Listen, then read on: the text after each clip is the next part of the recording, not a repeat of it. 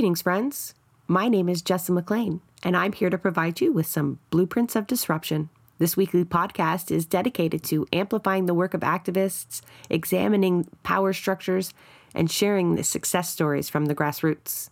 Through these discussions, we hope to provide folks with the tools and the inspiration they need to start to dismantle capitalism, decolonize our spaces, and bring about the political revolution that we know we need. As you may know, food insecurity is an ever growing problem in Canada. Over 15% of households reported struggling with putting food, especially healthy food, on the table. That's almost 6 million people in Canada, including 1.4 million children. On this show, we've looked at the big grocers and the role they play in our food supply. These massive companies, driven by profit and not the well being of our communities, they get to decide what will be available to us and how much it'll cost.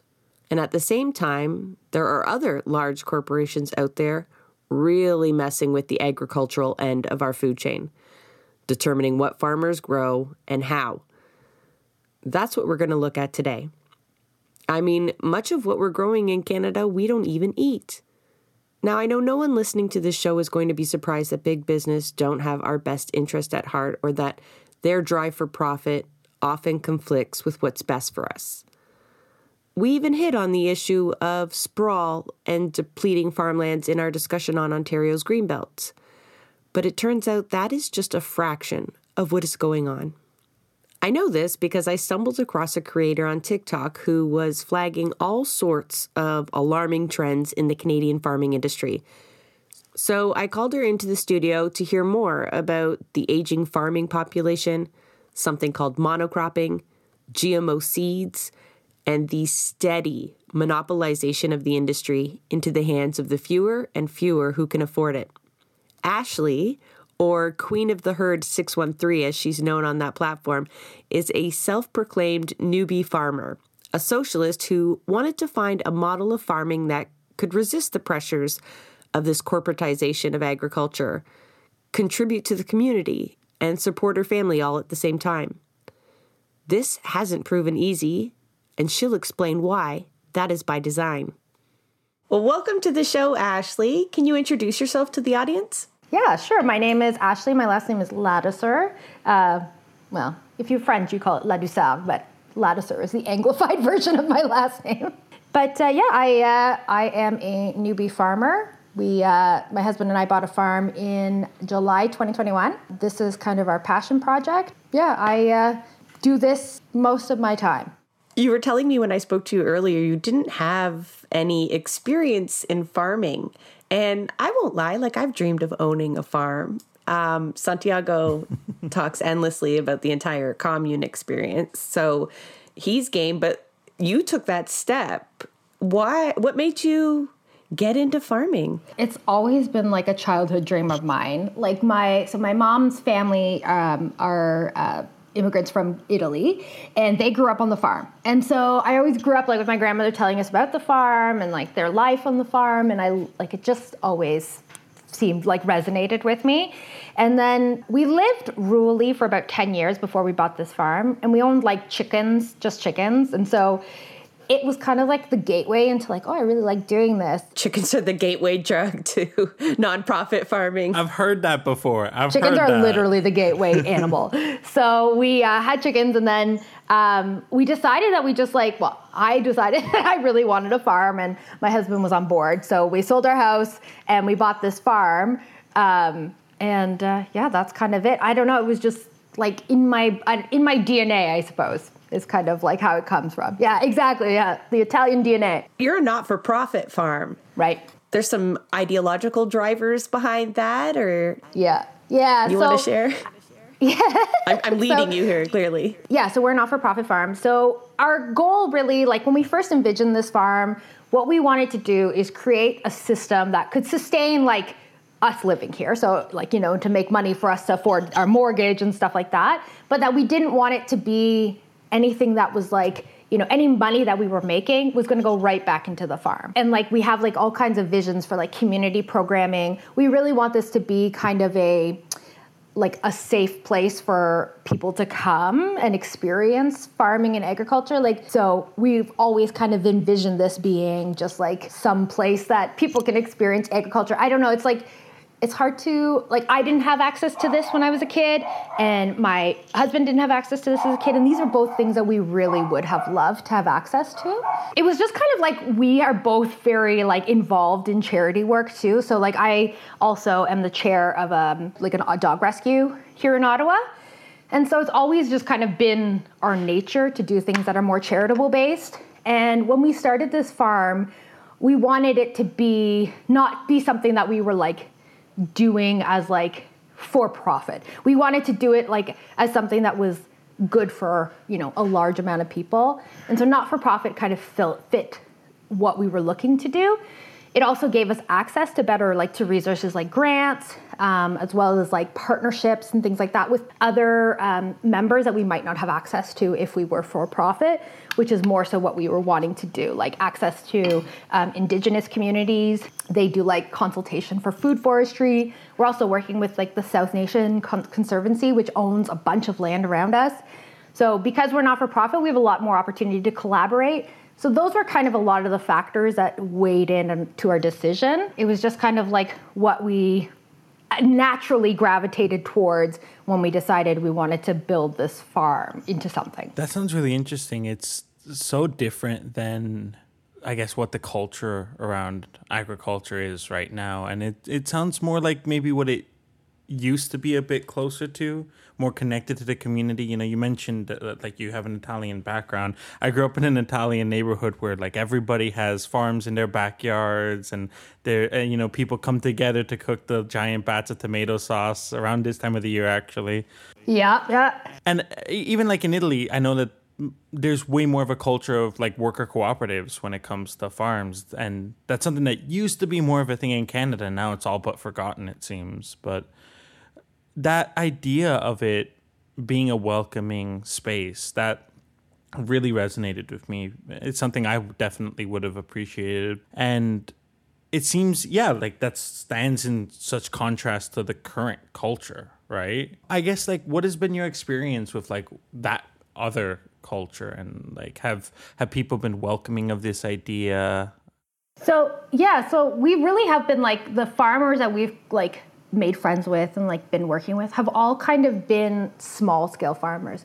There's not really access to like these large scale corporations because in almost every case they are corporations that own a huge swaths of the land, the farmland in uh, Canada. So it's been mostly just like people who like own a small farm like the guy that we get our hay from, you know, like he lives up the street from us and like, you know, we help each other out and like there's a farm across the street from him that does like small permaculture and you know, we help each other out. So like there's there's like a, a definitely a sense of community more so driven by like need and like uh, the need for support and shared like common experience, but it is not um, necessarily something that is like accessible unless you really look for it you know? Like it's not like people are out there being like hey let's have like a farm meetup or whatever. Like you really have to look pretty hard to find someone who like to find connections. And so that's what we've been doing.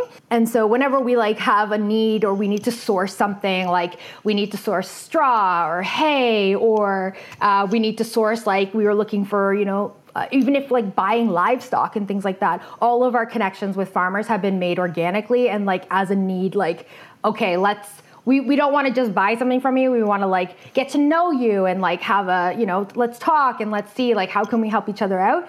But that's really the only way you can make connections. Otherwise, the community, the agriculture community, like people who are doing large scale agriculture is is incredibly cut off. Like there's no access to it unless you are also a large scale producer.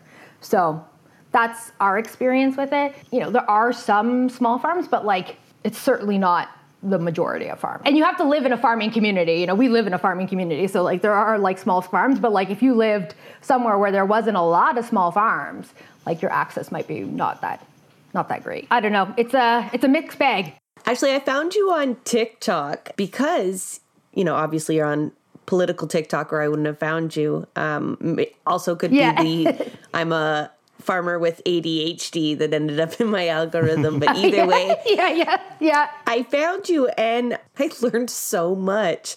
Honestly, I Oh, think within like nine minutes worth of videos, I got a much clearer picture of the agriculture industry across Canada.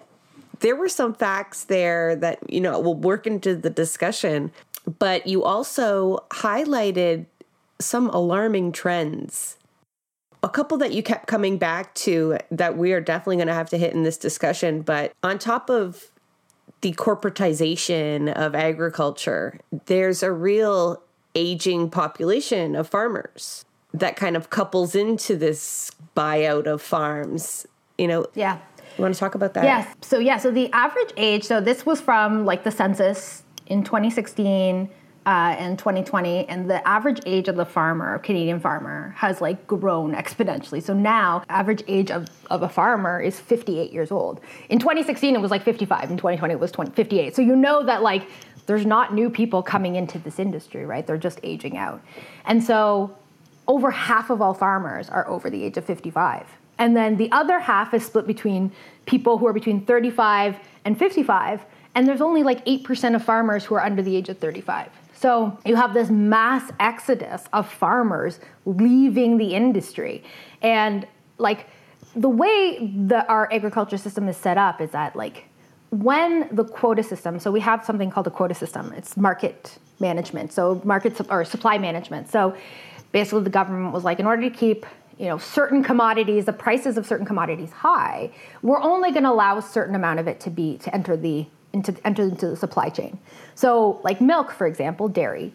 The quota system for dairy originally, when it was given out in the 19, I think it was like the 1960s, it was given out for free. So if you had a dairy farm, you got a free quota.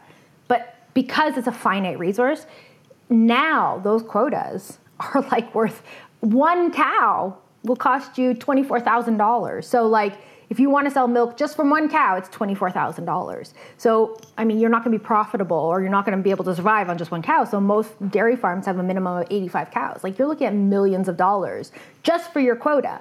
So, what's happening is that these farmers who are old now and are like getting out of the industry, if they don't will or like pass their pass their quota system onto like a direct family member because that's the only way you can get through it without having to like sell it off they have they sell it and so they might be sitting on a quota for you know 200 cows. That's millions of dollars.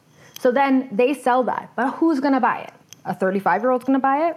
No. Like the only people who can afford to buy it are going to be major corporations right? It's only going to be either these investment groups who buy it. And then what they do is they buy it and then they lease the property or the land back to farmers. Or they don't even do that. They just hire uh, temporary foreign workers to come in and manage the farm. So it's like we are seeing the complete degradation of our like of this like family owned farm.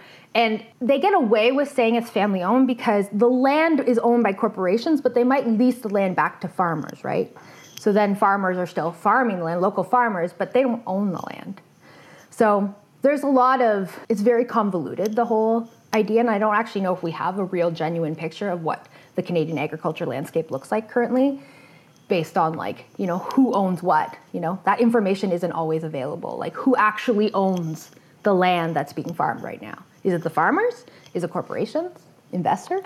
I don't know. So there's a lot of questions and there's a lot of i think people don't are not really fully grasping like once these farmers who are now 58 you know the majority of them 58 once these farmers leave the industry, and it's not their kids taking over, because the statistics also tell us that 44% of all farmers don't use farming as their primary income, right? They do have a second job, or they use, or they have a full time job. Just like my husband and I, we have full time jobs. We don't use this as our primary income, and so That's they're not gonna take unimaginable, eh? Like Santiago, can you? We talk about how hard farming is. I think everyone would acknowledge that, like that's the epitome of a hard worker, right? A farmer wakes up early, goes to bed late, works all day, and then what has a nine to five job that they try to cram in as well, just because it's just impossible for a small farmer now there's a few trends and they all equal just this capital ownership over our food supply that's pushing farmers like Ashley out? Honestly, I don't I do not know how any like I'm, like we're doing small scale. We chose so like our main like products or our main like inventory are are animals, but we've chosen animals that don't have a quota system. So we have like alpacas and sheep. Sheep don't have a quota system, and neither do alpacas. Um, so you can like sell things like sheep milk if you wanted to. Not that I want to milk my sheep, but you could sell sheep milk if you wanted to. Um, but wool, right? There's no quota system for wool, so you have access to fiber. Same thing with alpacas; you can access their fiber. But like underrated, if fiber. you want to yeah, exactly, right? And like we do everything here ourselves because if we outsourced our uh, our wool, like shearing, like having our sheep sheared, I shear my own sheep. If we outsourced our wool production, our wool like processing, I process my own wool. Like we, it would be, wouldn't even like it would not be worth it. Like it would cost you so much money, you wouldn't make anything off of it. So we do everything here, which is labor intensive, but you know, at least we do everything here. But like if you're somebody who a doesn't have the same skill set that like maybe I do um, or the same support network because I'm very lucky. We have, you know, there's myself, my husband, my parents live really close by. They help with a lot of stuff. And then we have friends who are like always willing to come help. One of my friends, a vet tech, like I have veterinarian friends. Like we have a very, very solid network. But if we didn't have that, I, I have no idea how you'd get into this or survive doing this in any kind of meaningful way. So. I don't think you're not supposed to have that though. That was one of Santiago's yeah. points. It's farming only mm-hmm. really works as a cooperative. All societies do. Those yeah. are optimal conditions, right? Yeah, absolutely. And that's like it really does need to be a, a like a cooperative. You have to have buy-in from like a you know people in your community to want to do it. But I don't think that in this climate there is a lot of buy-in like for other people you know? Like we have a good community a good network that we've built over the years you know with our friends and family and stuff but i don't necessarily know that that exists outside of like what we do. Because like our farmer friends like sometimes we're their only other farming friend it's kind of like oh okay like not everybody wants to make those connections. So i don't know there's just there's no uh, there's no safety nets really for people getting into farming or getting into agriculture in general, unless you're a corporation. Obviously, then the government will bail you out, so it doesn't matter. Can't help but just be so angry at like how this connects to all the other aspects of of food and culture in our society, right? Because it's like, okay, so the a- actual farmers are struggling, having aging, not being able to find young people who want to do it. It's incredibly difficult to get into and then these massive corporations are taking over everything as cor- massive corporations do. And then on the other end of it when it comes to the consumer side food is too expensive food insecurity is massive yet we live in a country that has so much farmland. We live in the second largest country in the world. We have so much opportunity to feed everyone and yet we're struggling so much. And it, this really just is just such an indictment of capitalism and capitalist culture. I think one of the biggest issues that we have for the is the way in which we farm, right? Like the only method that um, governments have incentivized over the last 20, 30 years is like this like cash cropping, right? So monoculture, like this cash cropping, where they only want you to produce certain things. They only want you to produce like wheat, you know, and grains, and they only want you to produce corn, and they only want you to produce soy. And there's no diversity in what we produce. But when you grow those things all the time in the same fields, all the same plant, the soil erosion, so all the soil that's, that, that once was arable farmland, once was healthy soil, completely dissolves, right? Like you can erode soil to nothing in one year. But to rebuild it takes decades. What they have done is essentially they've made it impossible for you to grow anything on these lands that are growing cash crops other than cash crops. And they are, you know, that's the only thing that you uh, will make money off of. So if you're farming and you want to make money off of farming, you literally have to grow one of those crops. Um, there's really no other incentivized programming. They have like, you know, crop insurance and then there's like, you know, the, the grain boards. They, so just like dairy, if you grow grain, you cannot just sell your grain to a mill. Like that doesn't, you have to go through a grain board or a grain marketing board. And that grain marketing board will, has a quota system in itself and they will purchase grain from suppliers, so from farmers, and that's how you get paid you don't get to go directly to like a to a, a mill or to like you know General Mills or someone who might buy a lot of grain, right? Or to animal feed, right? You're already like there's so many levels of interruption when like as a farmer you have such limited access to actually getting your food out but that's why it's incentivized because there are also you know safeguards in that system that like if you have a really crappy crop one year well it's okay because your corn can just go to make ethyl you know make ethanol gas doesn't matter Cow feed. or yeah exactly. Or cow feed right? It doesn't matter. So there's a lot more safeguards in that system but what they've done is that they've turned a whole bunch of like potential land that could be grown using like actually growing you know food for consumption into just garbage garbage soil. Like you can't grow anything. You can't grow like healthy crops on that type of soil right because your soil is also But you can grow their GMO seeds, right? Isn't that the point? yeah, you can grow their GMO seeds because they are literally designed to grow in crappy soil.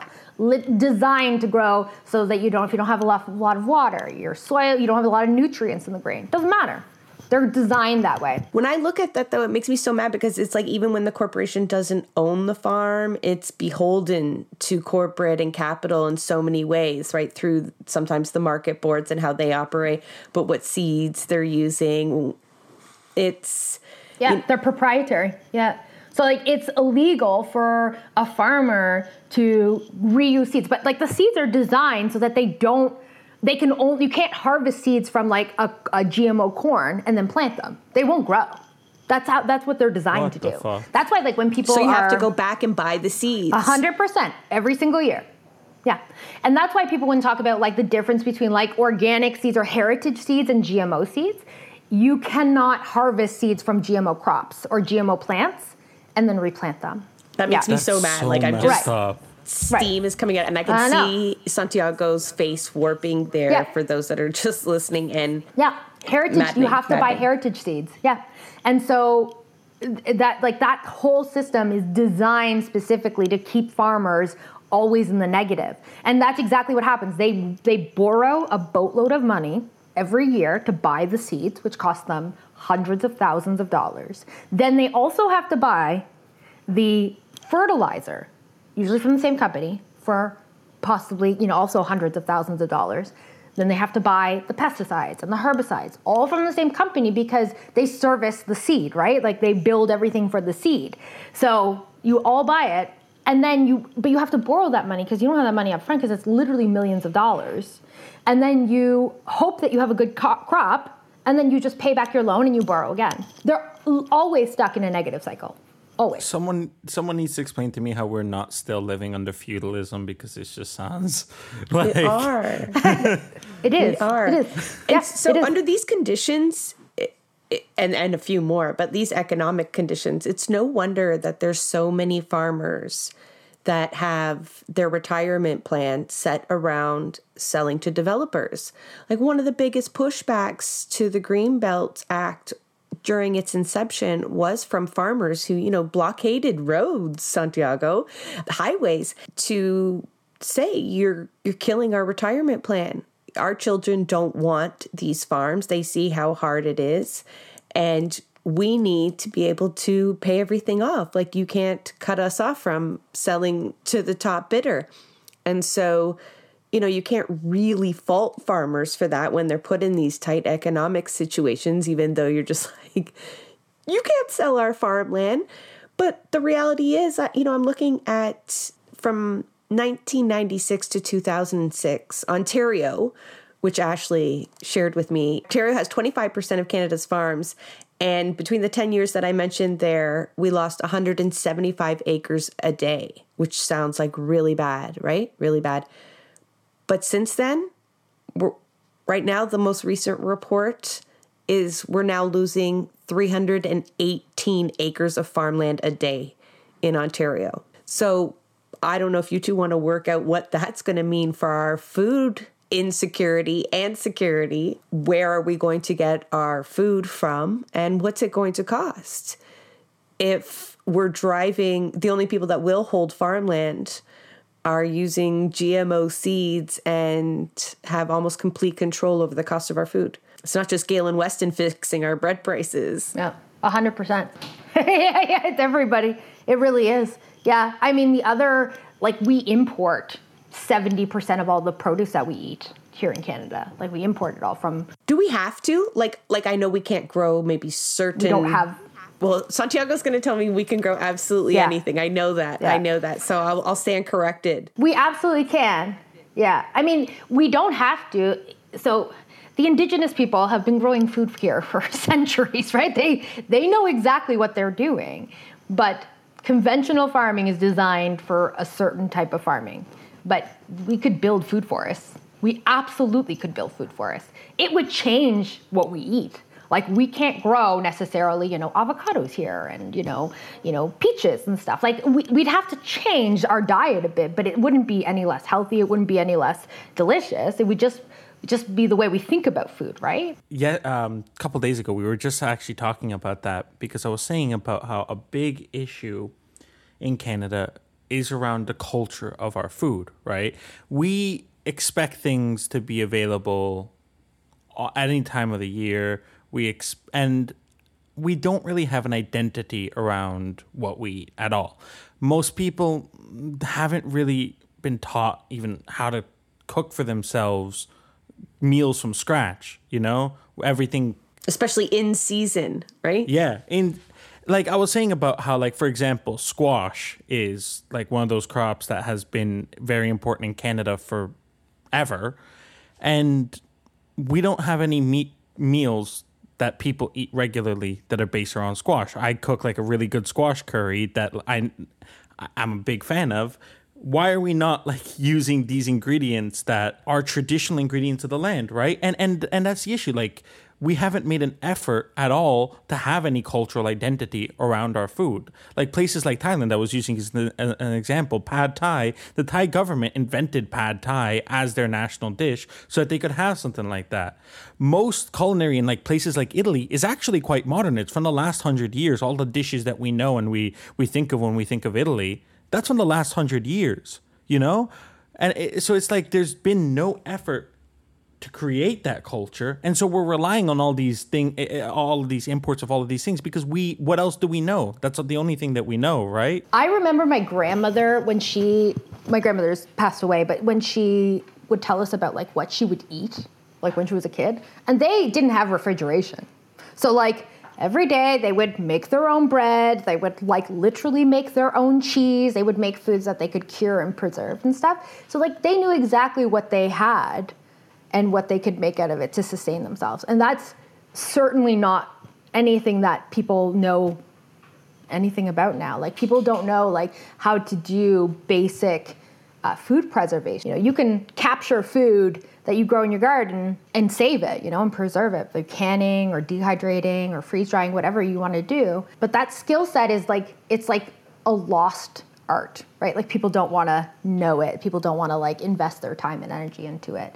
And so I think part of the problem is that like we have a short growing season, right? we Summer's have, like a what- week. Yeah, exactly. Like you might get like August or August. You might get like April to like if you have like you know good infrastructure, you might have from like April to like October. So we have a short growing season. But if you can preserve and capture that food that you grow, right, you can feed yourself all year round. But it's a really a, a huge change in mindset in that like understanding what we have available, how to preserve it, and then what you can make from it, and like being okay with eating different types of food even like food foraging, right? Like there are so many edible plants that we consider weeds, like so many. And so you could just, you know, if understanding like you can go out into like, you know, the forest or like an, just a local area of health, heck, like this, this side of the road has all these weeds growing on it. And a lot of those plants are editable. But yeah, it's just like people want to eat the same things and they don't want to really learn or they don't have the uh, ability to learn or the access to the knowledge to learn how to like be self-sufficient when it comes to food. uh, an example that comes to mind of what you're saying is I, I mentioned earlier like the tomato sauce right You jar that for a whole year. Yeah, like I've seen like the giant, giant, giant bats.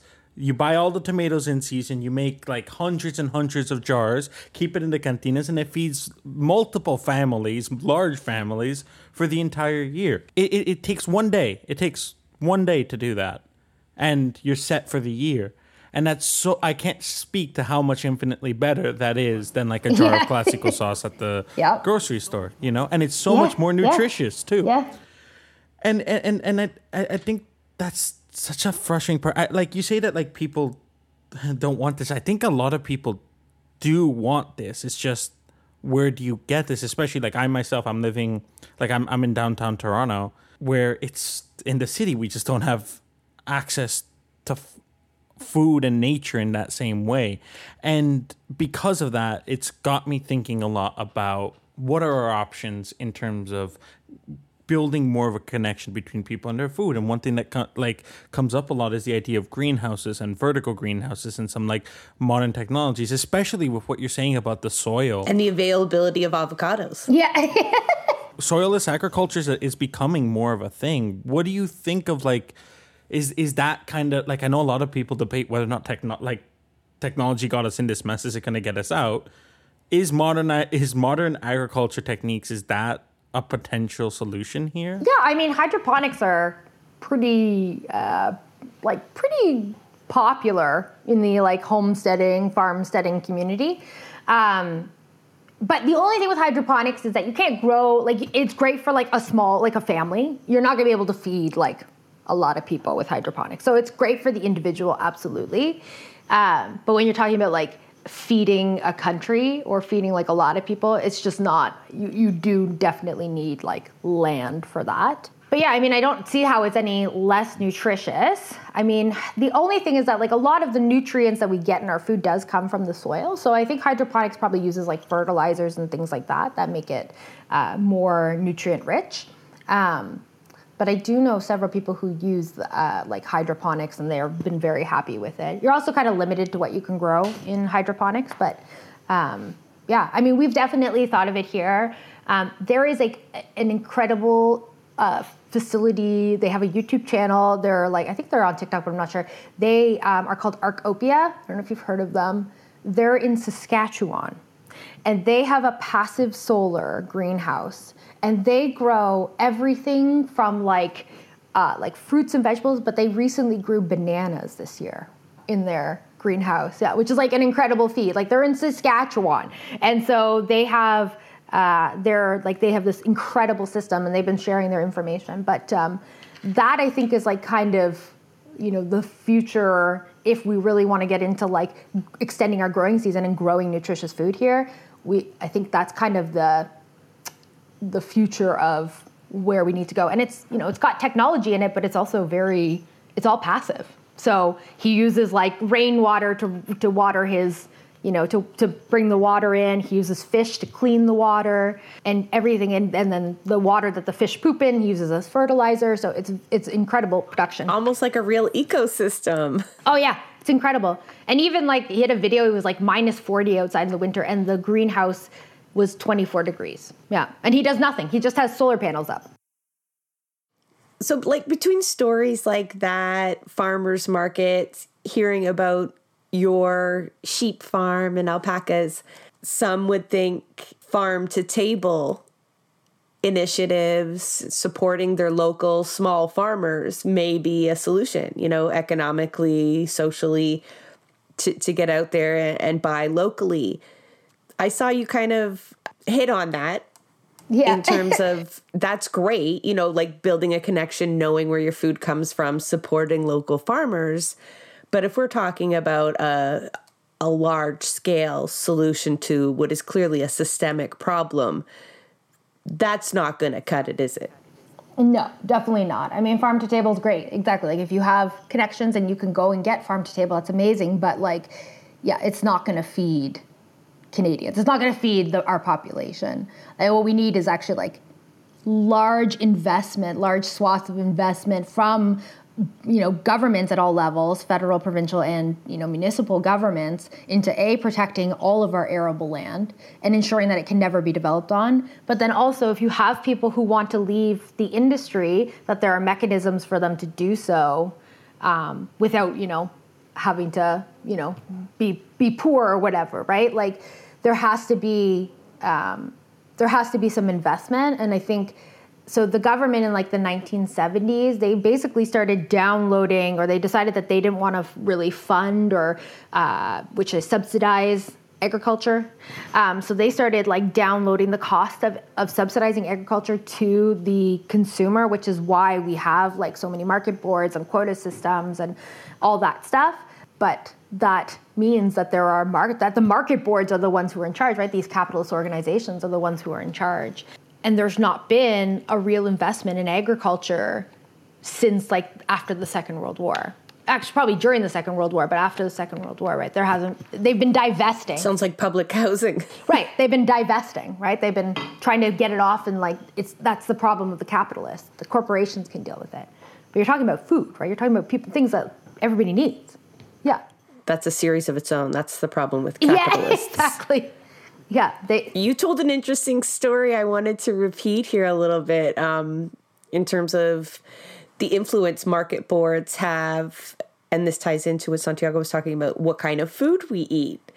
Um, when creating the Canada Food Guide, traditionally, I imagine market boards were used to being listened to. And so, quite often, it didn't maybe genuinely reflect what a human body should consume, but that was balanced with the needs of the economy, right? The needs of farmers to sell their product and their cash crops.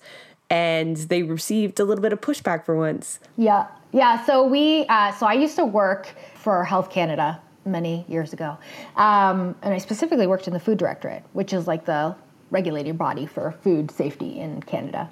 And uh, at the time, they were redoing the uh, food guide, and so or the uh, well the food guide and the food pyramid, you know.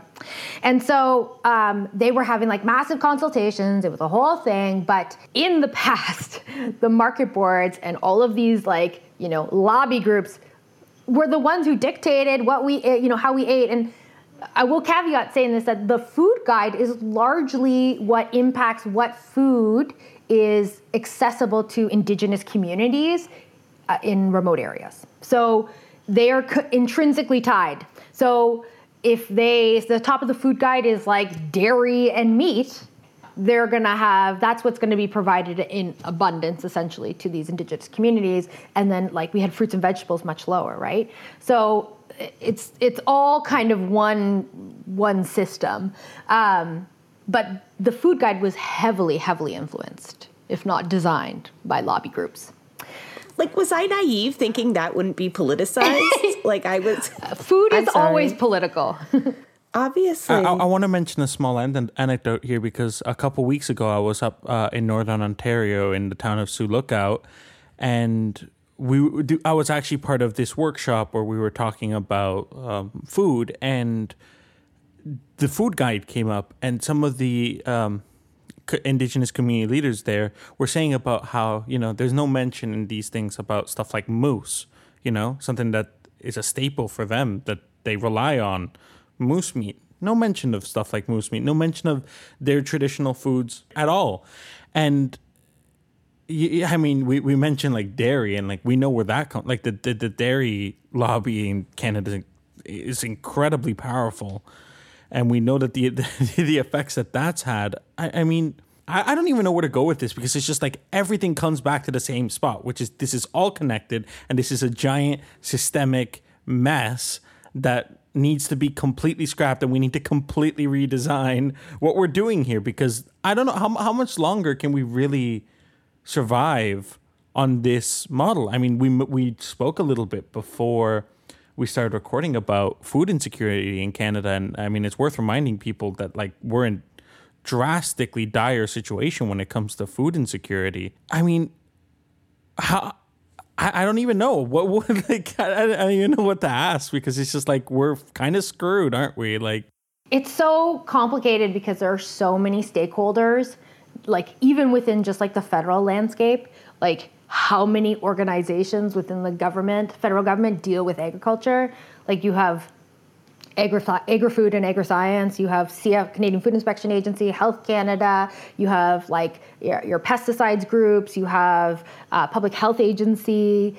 You have uh, then you have like market. There are like whole swat like whole groups of um, like departments that are dedicated just to agriculture. Like there's the dairy farmers or Dairy Coalition of Canada, I think is where something like that. Uh, grain Farmers of Canada or Grain Coalition of Canada. Anyway, those are like actual government institutions. There's like the Farm Credit Canada, which is like a, a credit union but sourced by the government. Like that's just agriculture, right? And then you then you have to think about like all the other players. Like you've got trade, you know, international trade. You have um, the people working like global affairs, in like IRCC. So you've got in, uh, immigration because you have temporary foreign workers coming in. There are so many players, like so many players, and don't even like don't even get started on climate change, right? And then none of them talk to each other right? In any kind of none of them talk to us right. about nobody like none of this. I love how our food and what is grown, none of it is determined by what we actually need, right, need right. for our bodies and yeah. like there are to find balance with yeah. The there's li- like literally like and they don't talk to each other in any meaningful way like they'll talk to each other like at high level meetings or whatever and they'll like share decks and stuff like between like just information between each other but there's no meaningful collaboration except maybe with canadian food inspection agency and health canada but like anyways it's it's it's a complete uh, mess. It's like and i think it's designed that way so that there's so many players that it's really hard to like get a handle on what's happening and who you should contact to be like you know upset about things. But like i did on my tiktok talk about like lobby groups. Like how many agriculture lobby groups there are and how much time and energy they spend lobbying the government.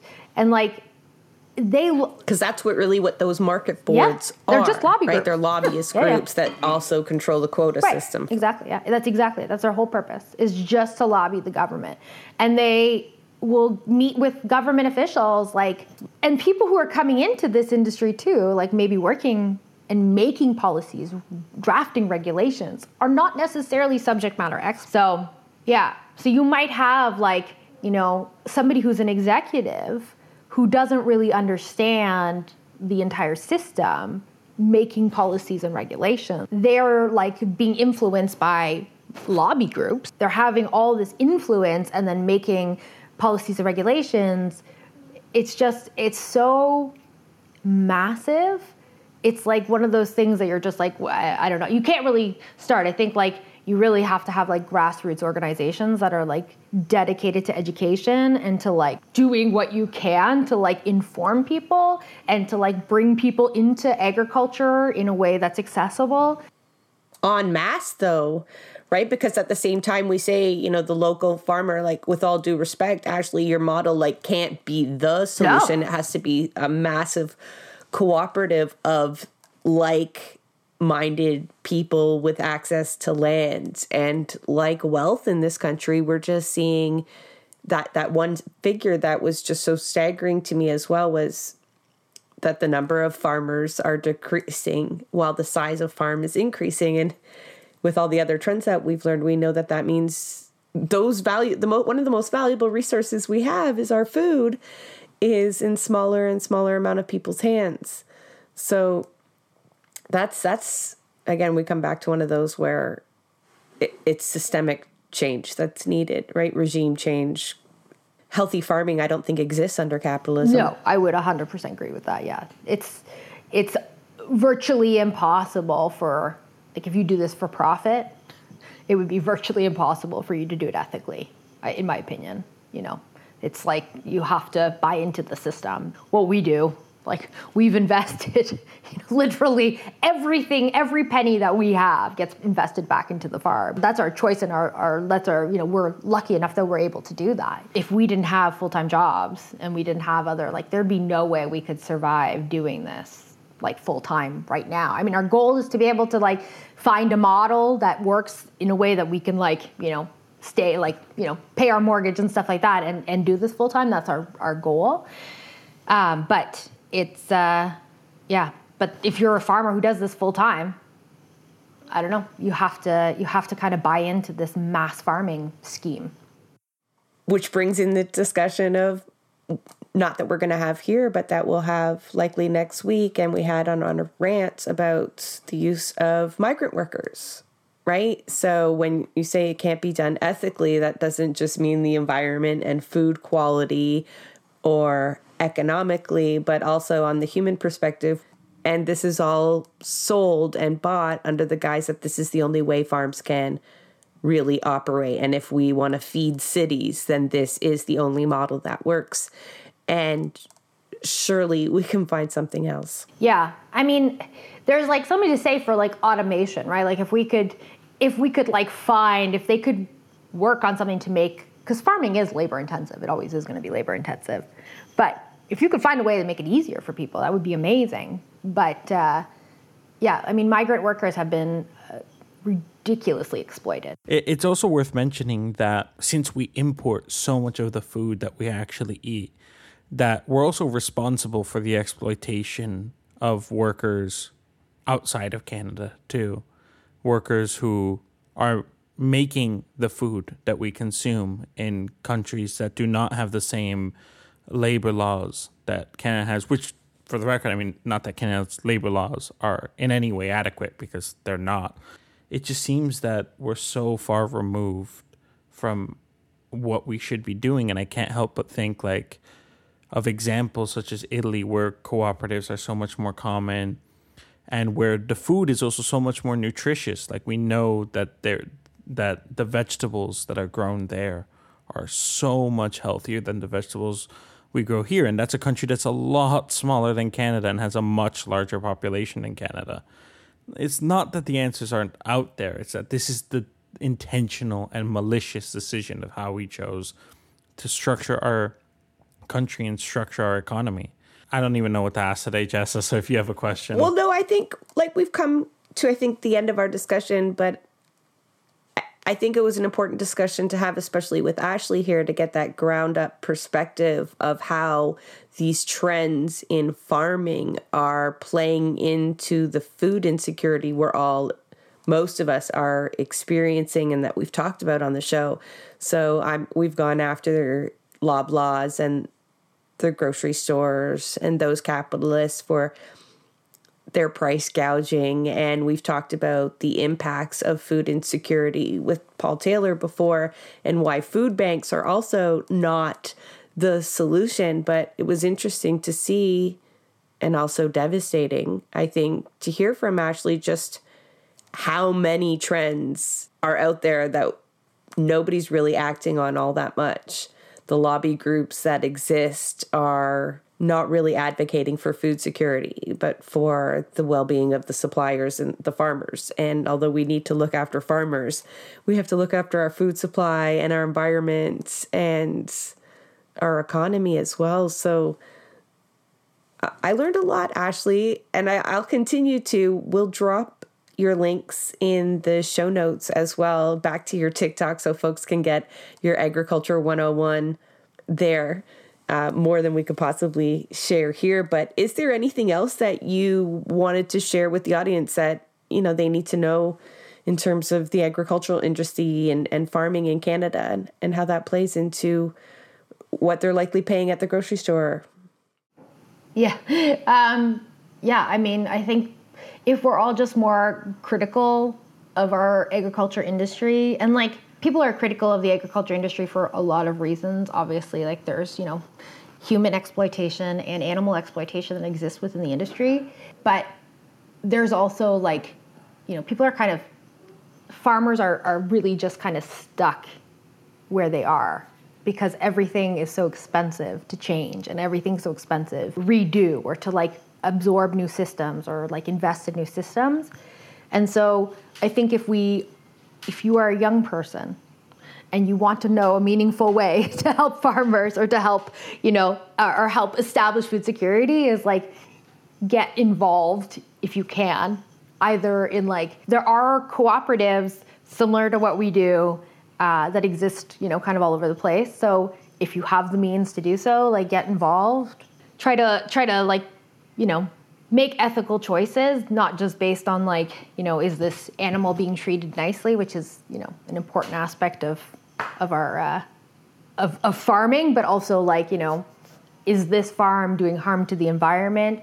And you know are they trying to make changes to make themselves better? It's i don't know i don't know that there's any other major things that we can do as people right now you know as citizens right now until we um, until we really have like some meaningful changes from the uh, from the folks who with all the power and control. You know, it's hard when you're the when you're the little guy. We could build barricades. Yeah, perfect. Barricades sound good. I got I've got Highland cows. They've got uh, they're like barricades themselves. The visual. yeah, just tie them up. I feel covered. Nobody's gonna artwork cross them. happening. Yeah, that's it. Their names are Hagrid and Hamish, so they're very, uh, you know, they suit their names. That's awesome. Thank you, Ashley, for sharing your knowledge and your time with us My today. pleasure. Thank you so much for having me. It was nice talking to you. That is a wrap on another episode of Blueprints of Disruption. Thank you for joining us.